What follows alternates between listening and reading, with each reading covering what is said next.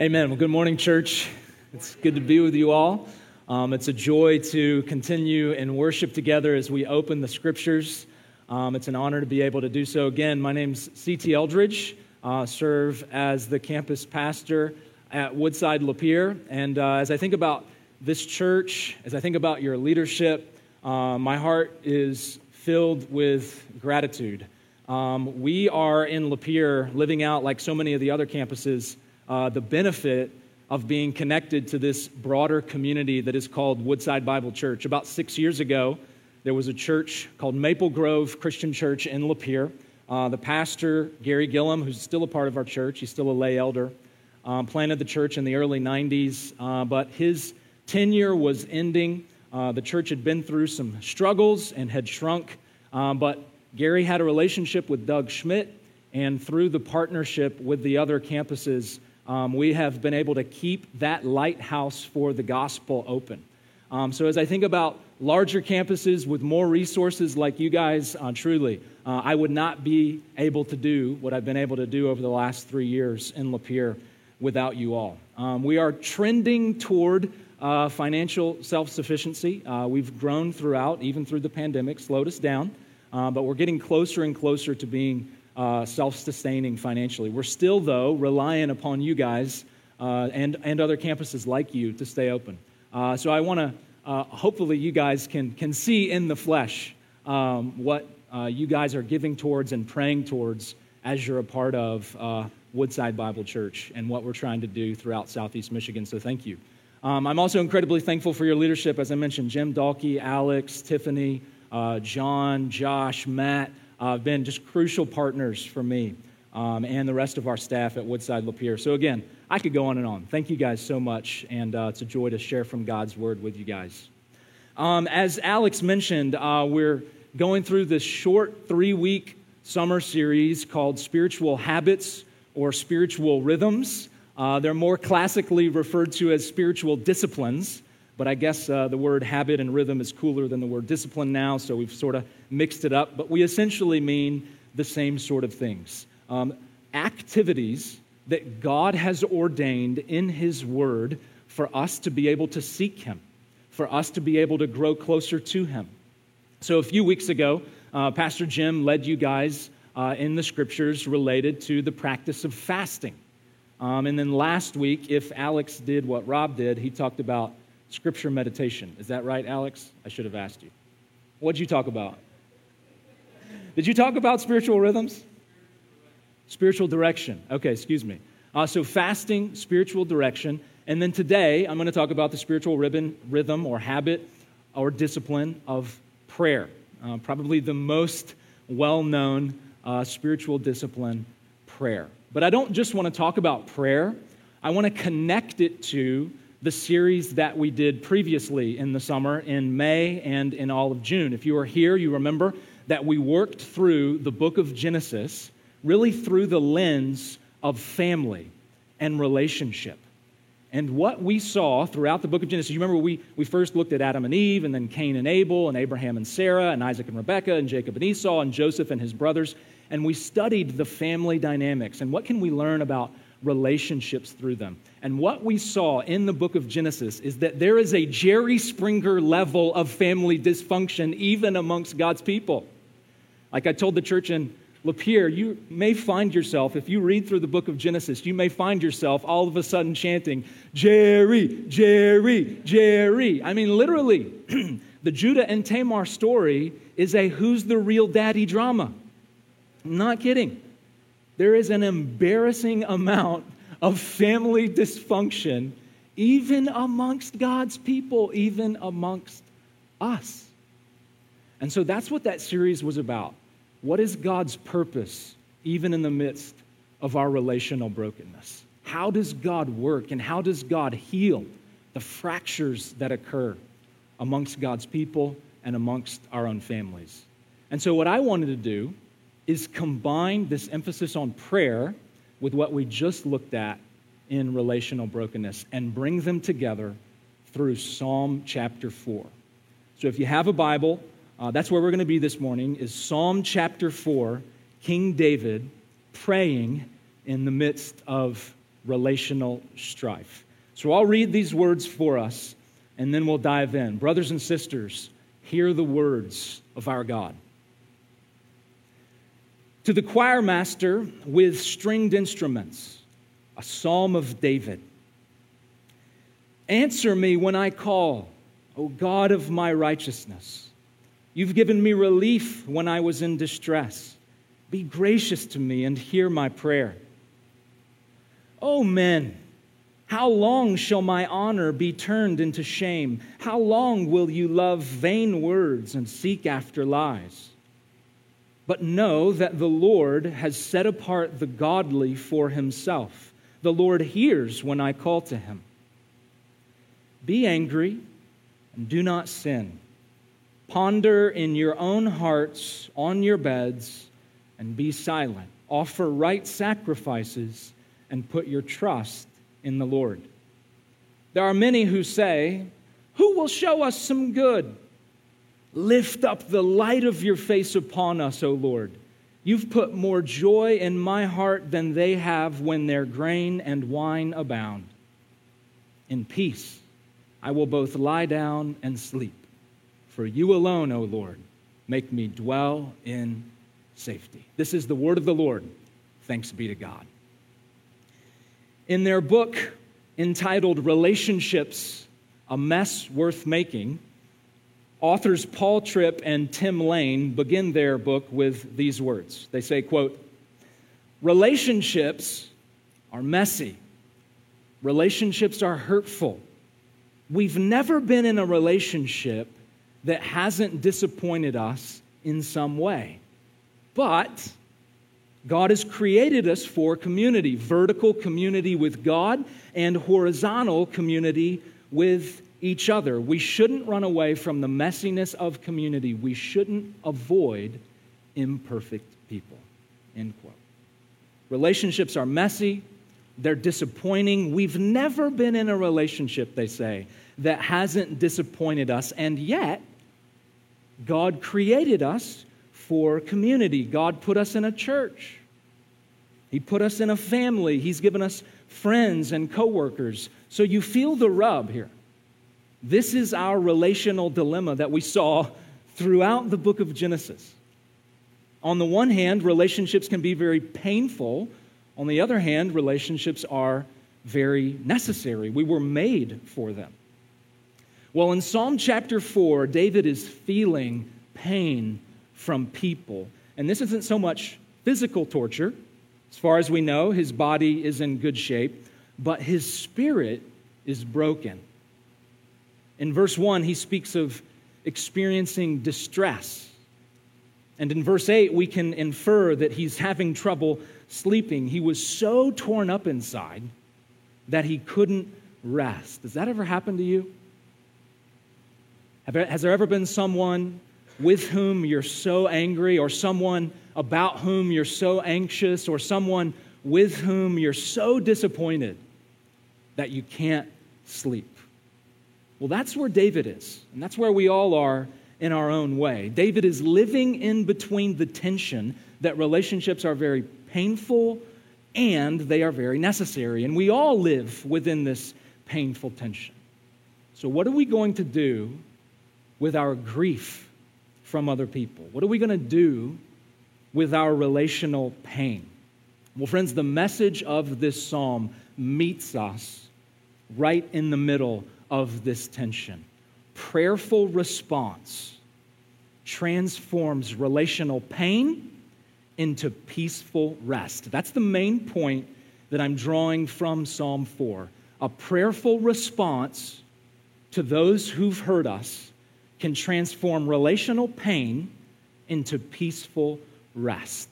So, first, I want to look at this transformation that happens within David. So, starting in verse 1, he says, Answer me when I call, O God of my righteousness. You've given me relief when I was in distress. Be gracious to me. Hear my prayer.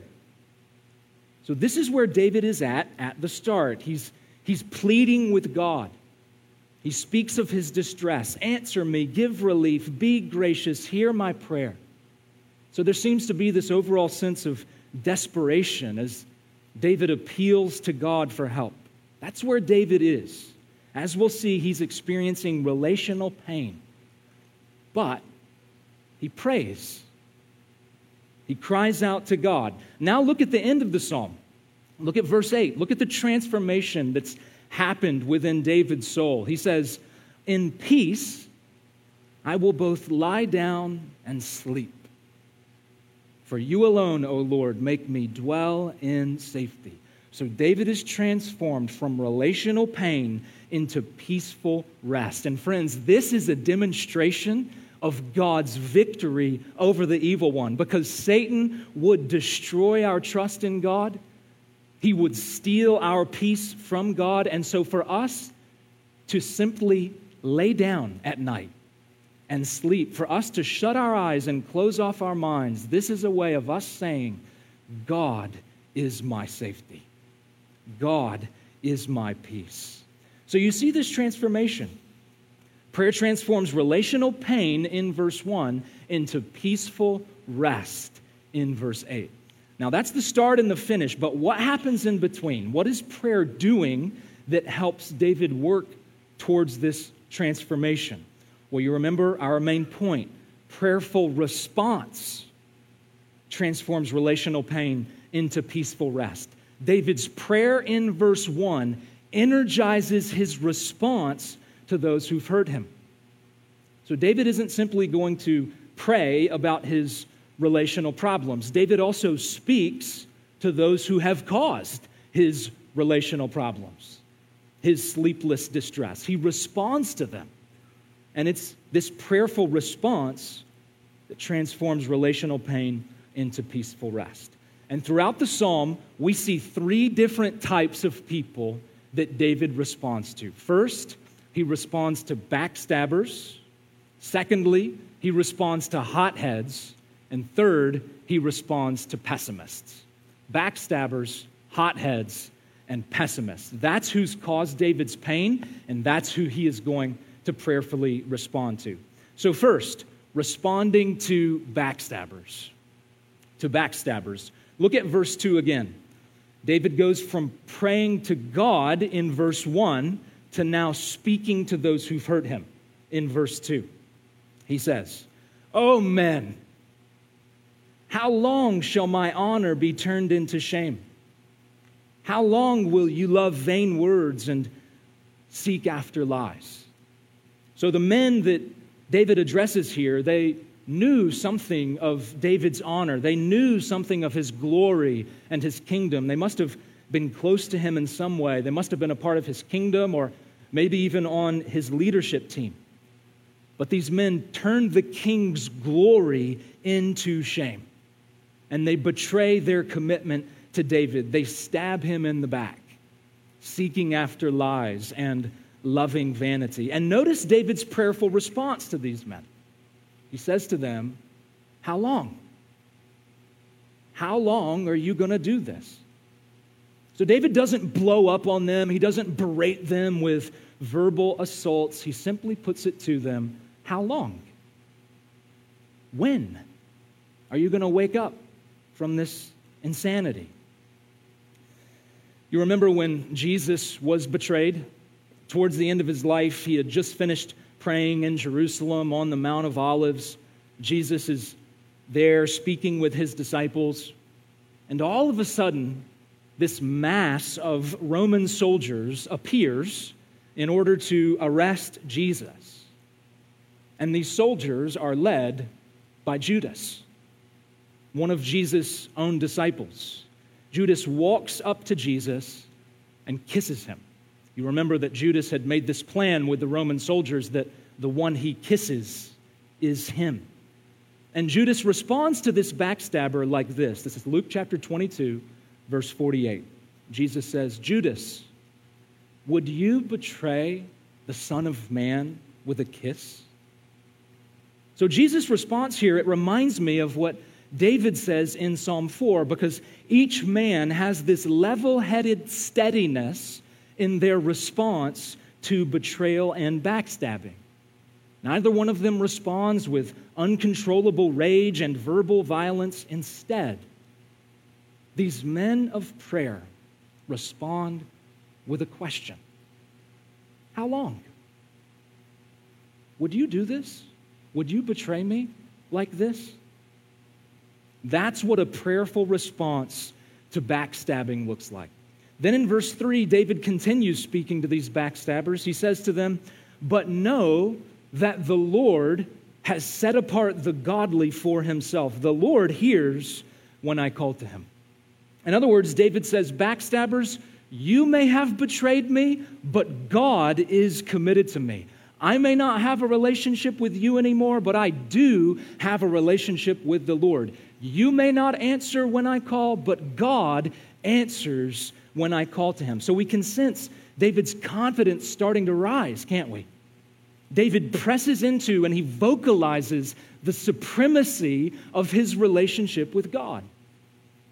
Because the truth is, we may lose every relationship we have. Theoretically, it could happen. Everyone could betray us. But the Lord has set us apart for himself. And how wonderfully true this is for us who are in Christ. In Ephesians chapter 1, the Apostle Paul says that we are chosen in Christ before the foundation of the world. And in 1 Corinthians chapter 1, the apostle says that we are sanctified in Christ. We are set apart in Christ Jesus. So, how does David engage backstabbers? He prayerfully responds with a humble but earnest question How long would you betray me? And he confidently asserts God's commitment to him. The Lord has set apart the godly for himself. King David was betrayed by Absalom, his son. David was also betrayed by Ahithophel, one of his close advisors. And King Jesus was betrayed by Judas, one of his disciples. But what about you? Who's turned on you in betrayal? Who's stabbed you in the back? Maybe it was a business partner who cheated you. Maybe it was a spouse who cheated on you. Maybe it was a pastor or a Christian friend who misled you. Sadly, this kind of experience is all too common. So the question isn't, will we be betrayed? The question is, how will we respond when we are betrayed? How have you responded? Maybe your response doesn't sound exactly the same as David's does in these couple of verses, but what must be true is that our response, like David, is forged through the process of prayer. Before David speaks to his betrayer in verse 2, he speaks to God in verse 1. Answer me, give me relief, be gracious, hear my prayer. So, church, let's let the pain of betrayal drive us to God so that we can then respond to our betrayer in a way that honors God and allows us to lay down our heads at night and sleep in peace. A prayerful response transforms relational pain into peaceful rest including how we respond to backstabbers. But here's the next group that David addresses responding to hotheads. Responding to backstabbers, responding to hotheads. So look again at verses 4 and 5. David says, Be angry and do not sin. Ponder in your own hearts on your beds and be silent. Offer right sacrifices and put your trust in the Lord. So if the backstabbers of verses 2 and 3 have lost their commitment to David, then the hotheads of verses 4 and 5 are overcommitted to David. And it's their impulsive actions and words that stress David out. And so he tells them, Be angry. There's nothing wrong with being angry necessarily, but slow down, cool down, Ponder these things in your heart, on your bed. Before you act or speak out of anger, sit and let your anger be guided by your trust in the Lord. That's David's prayerfully produced response to these zealous hotheads. And apparently, these same kinds of people exist in the church because in the New Testament, in James chapter 1 verse 19, James says, "Let every person be quick to hear, slow to speak, and slow to anger." So James says, or James doesn't say, don't be angry. Same for David. David, in fact, says, be angry. But let there be a slowness to your anger. Sit with your anger so that it's guided, so that there's a godly focus to it. And here again, we can think about the arrest of Jesus. When the Roman soldier laid hands on Jesus to arrest him, Peter, Jesus' chief disciple, pulls out a dagger and goes for one of the soldiers' throats. I don't feel like we talk about that a whole lot, but Peter tried to kill a dude. Now, thankfully, the soldier flinches and Peter only cuts off his ear. But then Jesus rebukes Peter and he says, No more of this. Physical violence and aggression is not the way of the kingdom. But wait, Jesus, are you not angry that you're being arrested? Shouldn't we be angry that the Son of God is being arrested and will eventually be crucified? Shouldn't Peter be angry? Well, of course he should. On the one hand, for Jesus to be treated like this is the height of injustice. But you see, there's a godly focus to Jesus' anger. In his anger, Jesus doesn't erupt in violence, as did Peter, the hothead. Instead, listen to what Jesus says as he continues. This is Matthew 26, verses 52 through 54. Jesus says to Peter, Put your sword back into its place. For all who take the sword will perish by the sword. Do you think that I cannot appeal to my Father? He would at once send me more than 12 legions of angels. But how then should the scriptures be fulfilled? That it must be so. So you see, I think Jesus is angry, but his anger is focused on the mission God has given him, his mission to fulfill the scriptures through his death and resurrection. Jesus trusts this is where my anger needs to be expressed the defeat of the evil one through the cross, not these puny soldiers. Be angry, but do not sin. Sit with your anger. Trust the Lord. This is a prayerful response to hotheads. David is hurt by their impulsiveness, but he prayerfully corrects them towards strength and wisdom. We are living in what some have called the age of rage.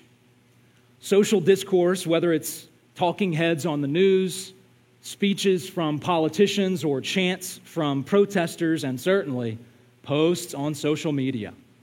Our social discourse has been infused with anger. And writing on this topic, pastor and professor Ed Stetzer says this quote, he says, We have entered a new age, one defined by polarization and tribalism, amplified by new technology and online platforms. So when you combine the polarization and tribalism with the new technology and social media, what you get is a lot of sharp, intense, hurtful speech motivated by anger at the other side. And the worst part is that we as Christians have by and large been drugged right along into the rage fest. The hotheads around us, the zealots around us, whether they're fired up about whatever political issue or they're zealous about whatever cultural situation, we have allowed the hotheads in our lives to drag us into the fury, and perhaps it's because we haven't prayed. Jesus, a man of prayer, when he faces an infuriating situation, the most infuriating situation, there's nothing more infuriating than that the Son of God would be arrested and murdered. Nothing is worth getting mad about more than that. And yet, Jesus responds very differently than did the hot headed, zealous Peter. And so too for King Jesus. I'm sorry, so too for King David. David doesn't tell these hotheads that it's wrong to be angry necessarily, but because he's been in prayer, he's able to resist their furor and offer a wise and calming response. And so too it must be for us. Church, let's not lament the age of rage in God's providence. We are where we are, and we are when we are. This is where He's put us, and this is when He's put us. But He's put us here to make a difference. And He's put us here to be different. And if that's to be the case, we must be men and women of prayer. Responding to backstabbers, responding to hotheads, and finally, responding to pessimists. Responding to pessimists. So look once more at verses 6 and 7. David writes There are many who say, Who will show us some good? So David's been dragged down by betrayal. He's been disturbed by zealous aggression. But this third group hurts David with their pessimism. These people are defeatists, they've given up. And their lack of faith sounds like this Who will show us some good? The implication seems to be no one. We're lost, we're hopeless. And interestingly, David doesn't respond to these pessimists directly. He doesn't speak to them as he did the backstabbers and the hotheads. He doesn't confront their doubt head on. Instead, he again prays. Verses 6 and 7. Perhaps he prayed this in their presence and out loud. Lift up the light of your face upon us, O Lord. You've put more joy in my heart than these pessimists have when their grain and wine abound. So, pessimism is a dark and despairing attitude, but David says here that there is light in God's face. And from this light, there is a joy that enters into the hearts of those who behold him, more joy than what comes from a mass of material blessings. Now, why does this joy giving light come from the Lord's face? Proverbs chapter 16, verse 15 says, In the light of the king's face, there is life. So, what is it about the face that gives light and life? Well, I read this about faces re- recently. The author said this quote, When we speak to someone, we don't look at and address his or her kneecaps. We don't look at and address his or her feet, or back, or stomach we address the person to his or her face. The face is the relational gate into a person's mind and heart. The face is a person's relational gate. In other words, it's through our faces where we really connect. Through facing each other is where relationship happens. So, for example, this is why we have the furniture in this room arranged the way that we do, because we as worship leaders want to connect with you. I'm trying to lead you in the Word. Ryan and his team are leading us in song. And in order to lead you, we need to be relationally connected with you. So we have all of you face us. Like, imagine me trying to preach with my back turned towards you. It is definitely hard for me to preach. I imagine that it is not easy for you to listen because we're not connected, because we're not facing each other. So, David's prayer is for the pessimistic person to once again experience the warmth and light and joy of relationship with God. Lift up the light of your face upon us, O Lord. In Matthew chapter 17 and in Luke chapter 9, it tells the story of Jesus' transfiguration. This is a scene in which Jesus takes Peter, James, and John up on top of a mountain to pray. And as Jesus was praying, it's reported that his face was transfigured. It began to shine like the sun and became dazzling bright. And there's much significance to this scene, but if nothing else, we can say that what that scene means is that in Jesus Christ, the light of the Lord's face has shone upon us. We have relationship, we have connection with the Heavenly Father through Jesus. In His face, there's this concentrated brightness that speaks of God's divine presence, and this face shines on us, bringing joy to our hearts, more joy than when our grain and wine abound, more joy than when we receive whatever material blessing, more joy than when we achieve whatever political victory. Friends, nothing overcomes a pessimistic view of life and the world like the gospel of Jesus. And this is the gospel, friends. This is the good news that through Jesus, through the dark day of his gruesome death, he worked to bring us back into the brightness of resurrection joy. And so I call on you trust in Jesus. His face is turned toward you. No matter how deep in despair you may be, he welcomes you into his presence. But this is how David responds to the pessimists in his life. He responds not with rebuke, as he did the backstabbers. He responds not with correction, as he did the hotheads, but he responds with more prayer and with a joyful declaration of his confidence in God.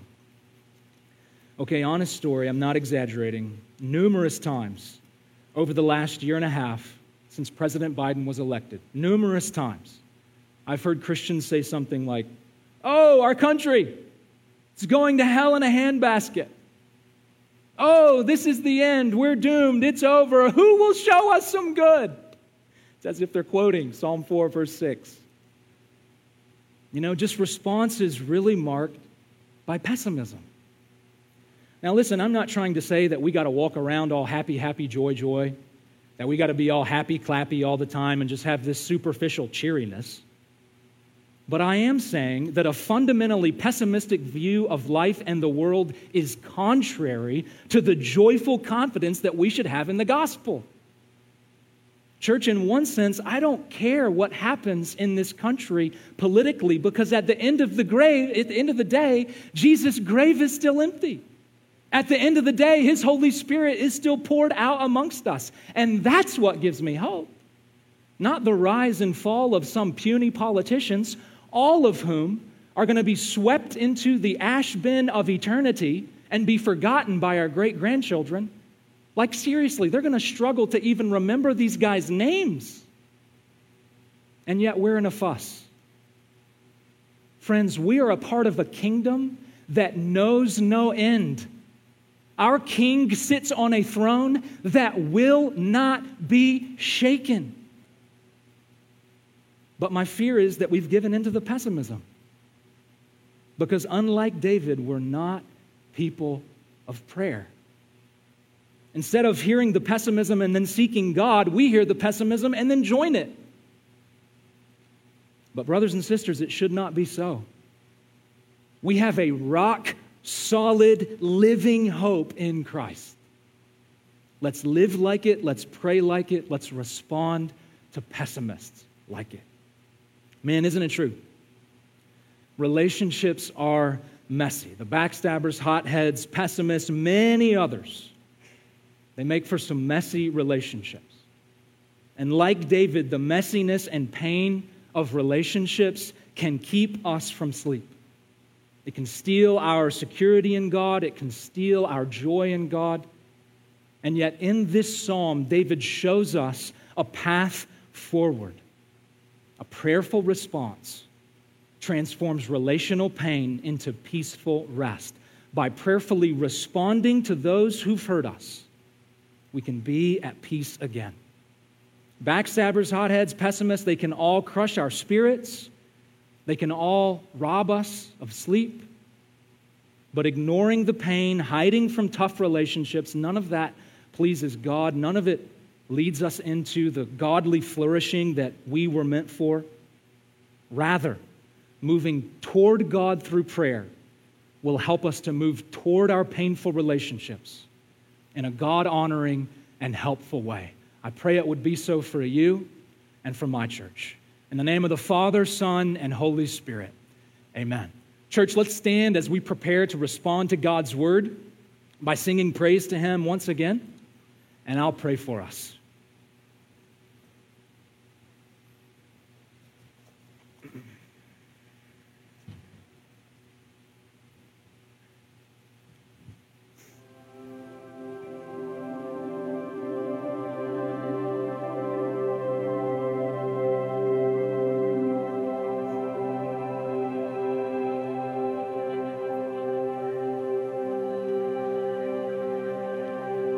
Father in heaven,